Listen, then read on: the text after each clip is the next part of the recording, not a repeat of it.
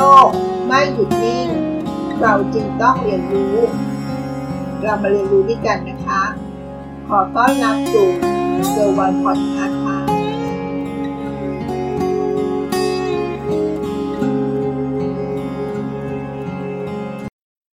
ได้อ่านบทความหนึ่งที่เขาแชร์เกี่ยวกับแก๊ง COD มาค่ะ ก็เลยคิดว่าน่าจะมีประโยชน์ อยากจะส่งต่อให้เพื่อนๆได้ฟังกันนะคะ ในหัวข้อชวนคิดวันนี้ก็คือ แก๊ง COD ค่ะ COD เป็นคำย่อนะคะคำเต็มก็คือ Cat on Delivery COD นั้นเป็นการจัดส่งพัสดุแบบเก็บเงินปลายทางค่ะ ดูแล้วก็น่าจะเป็นเรื่องปกติใช่ไหมคะ แต่รู้ไหมว่านักช็อปออนไลน์หลายคน ก็ชอบใช้วิธีของ COD นะคะ เพราะว่า ได้เห็นของก่อนที่จะจ่ายเงิน แต่วิธีนี้อาจจะกลายเป็นช่องทางทำมาหากิน ของกลุ่มมิจฉาชีพ โดยไม่รู้ตัวก็ได้นะคะ ถ้าเทียบกับสมัยก่อน คนเรานิยมชอบช้อปปิ้งตามห้างสรรพสินค้า และศูนย์การค้าใช่ไหมคะ เพราะนอกจากจะได้เห็นสินค้าก่อนซื้อ ได้เลือก ได้ลอง ได้สัมผัสจนพอใจแล้ว แถมยังมีโปรโมชั่น ลดราคา เพื่อให้เราตัดสินใจได้ง่ายขึ้น ในการควักกระเป๋าสตางค์ง่ายขึ้นใช่ไหมคะ แต่ในปัจจุบันนี้ อิทธิพลของช้อปปิ้งออนไลน์กำลังมาแรง มีบริการส่งถึงบ้าน โดยเฉพาะสถานการณ์โควิด -19 แล้ว ยิ่งเอื้ออำนวยมากขึ้นนะคะหลายคนก็ไม่กล้าออกไปเดินห้าง หรือตลาดนัดโดยไม่จำเป็นใช่ไหมคะทำให้เรานิยมซื้อของออนไลน์มากขึ้น รูปแบบการซื้อของและการชำระเงินผ่านช่องทางออนไลน์ ก็มีให้เลือกหลากหลายนะคะ ถ้าไม่ใช่ร้านค้าในแพลตฟอร์มเจ้าดัง หรือไม่ก็ขายผ่าน Facebook ก็มักจะใช้วิธีการโอนเงิน แต่บางคนก็ไม่แน่ใจนะคะ อยากเห็นของก่อนเพื่อความมั่นใจ ก็ใช้วิธีการเก็บเงินปลายทาง พอพัสดุมาถึงก็ห้อยจ่ายเงินให้กับพนักงาน แต่ขณะนี้รู้ไหมว่า เริ่มมีแก๊งมิจฉาชีพออกอารวาสรู้กันนิสัยของคนไทยว่าเป็นแบบนี้นั่นเองค่ะ อาศัยที่ผู้รับเป็นคนที่ชอบสั่งของออนไลน์เป็นประจำ ส่งพัสดุแบบเก็บเงินปลายทาง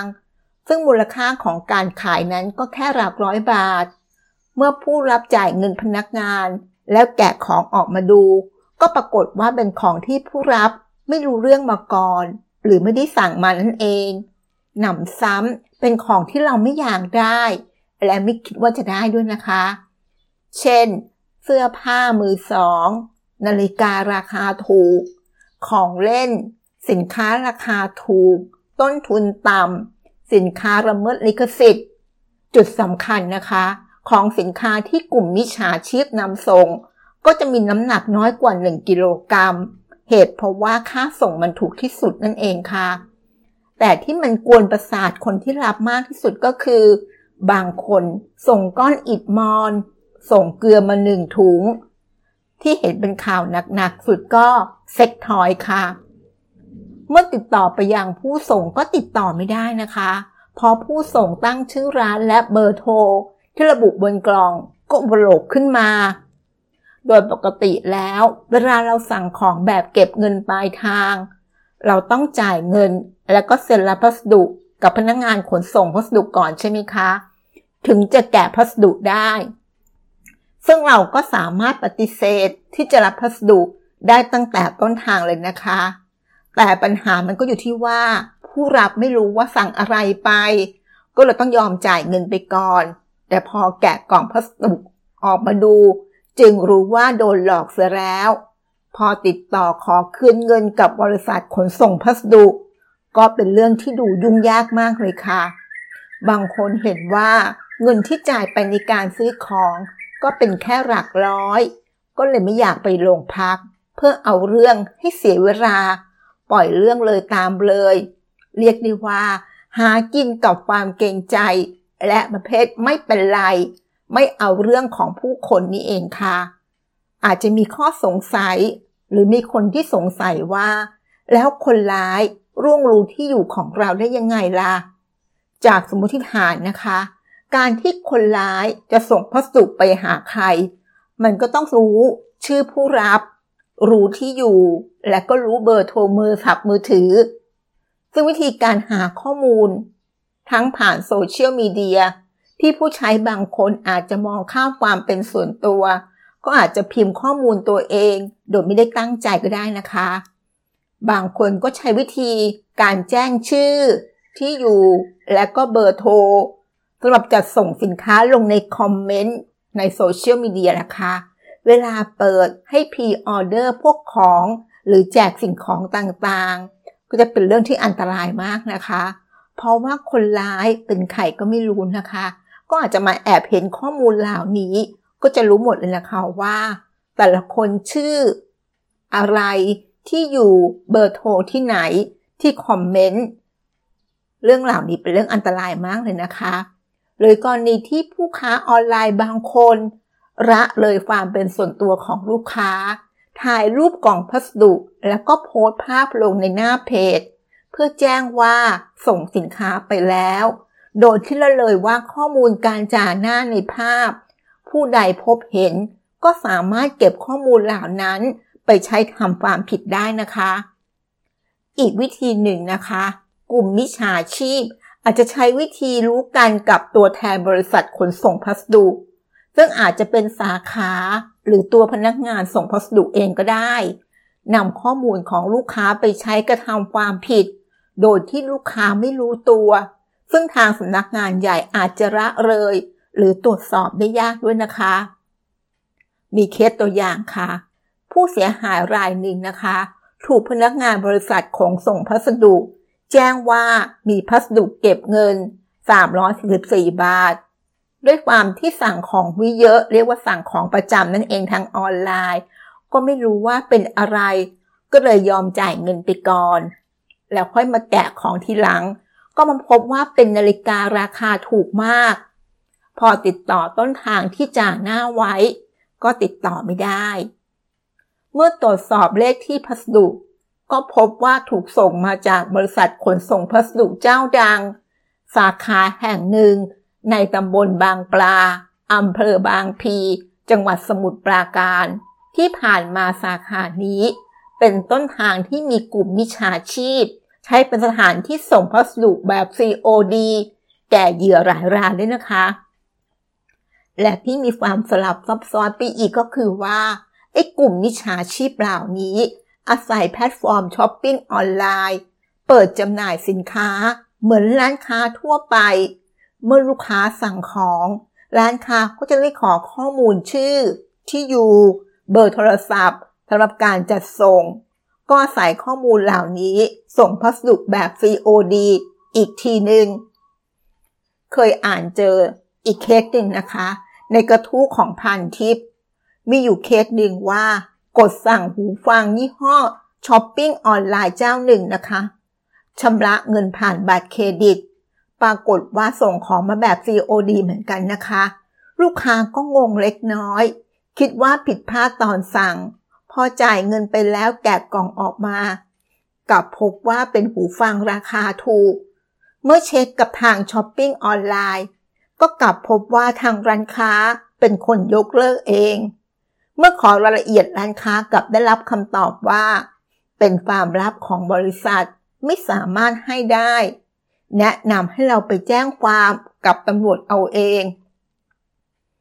ความน่าสงสัยอีกอย่างหนึ่งนะคะ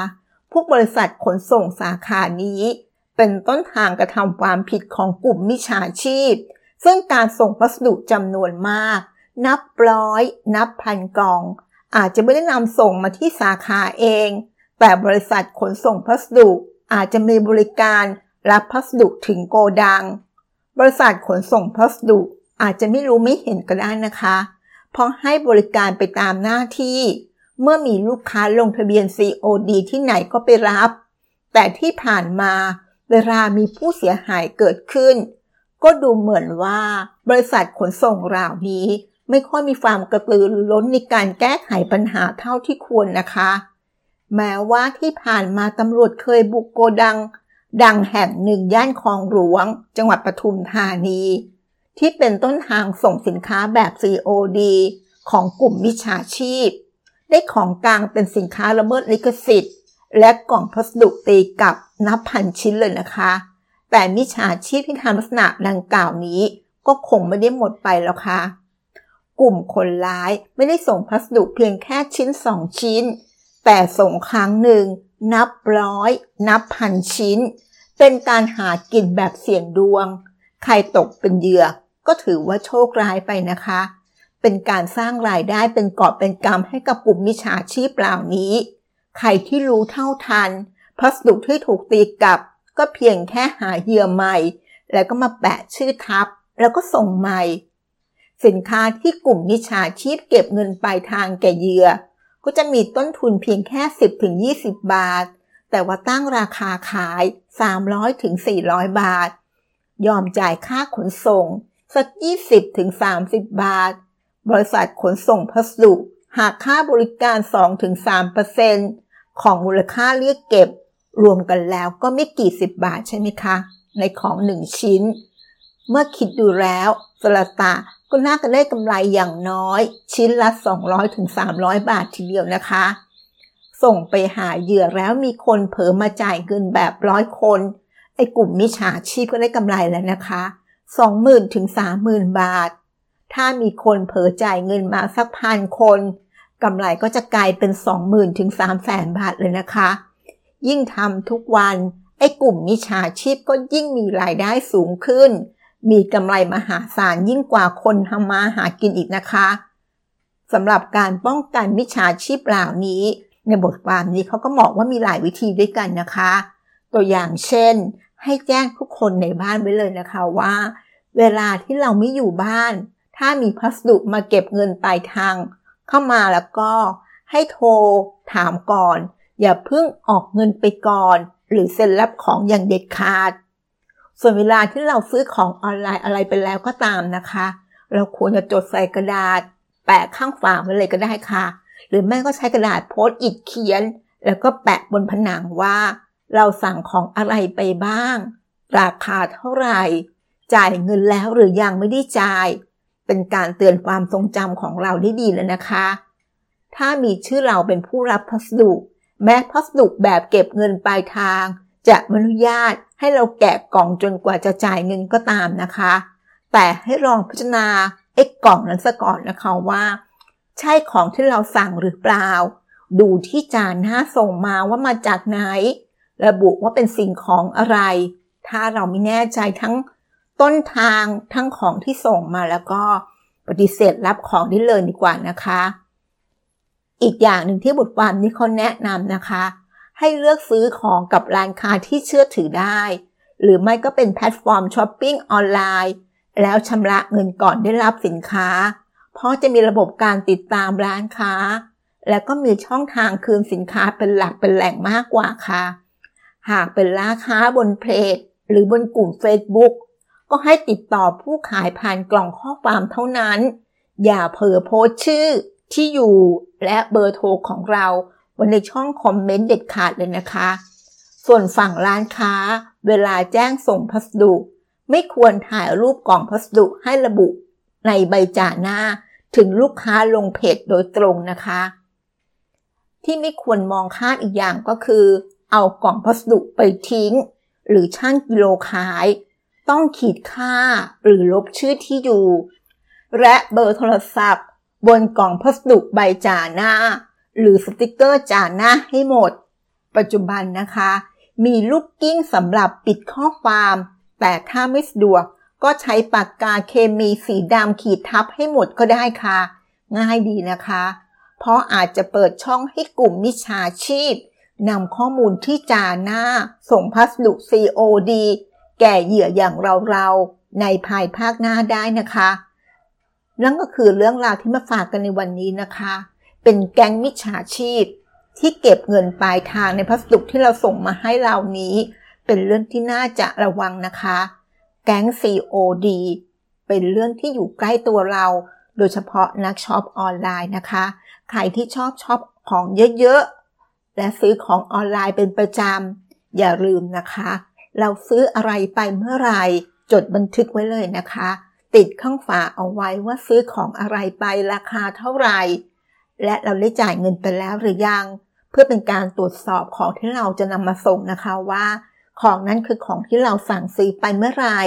คือของอะไร และใครเป็นคนส่งมาให้เรา ถ้าเราไม่รู้ เราก็ได้ปฏิเสธการรับของตั้งแต่เริ่มต้น เป็นการตัดไฟแต่ต้นลมนะคะ ขอบคุณที่รับฟัง แล้วพบกันใน EP หน้า สวัสดีค่ะ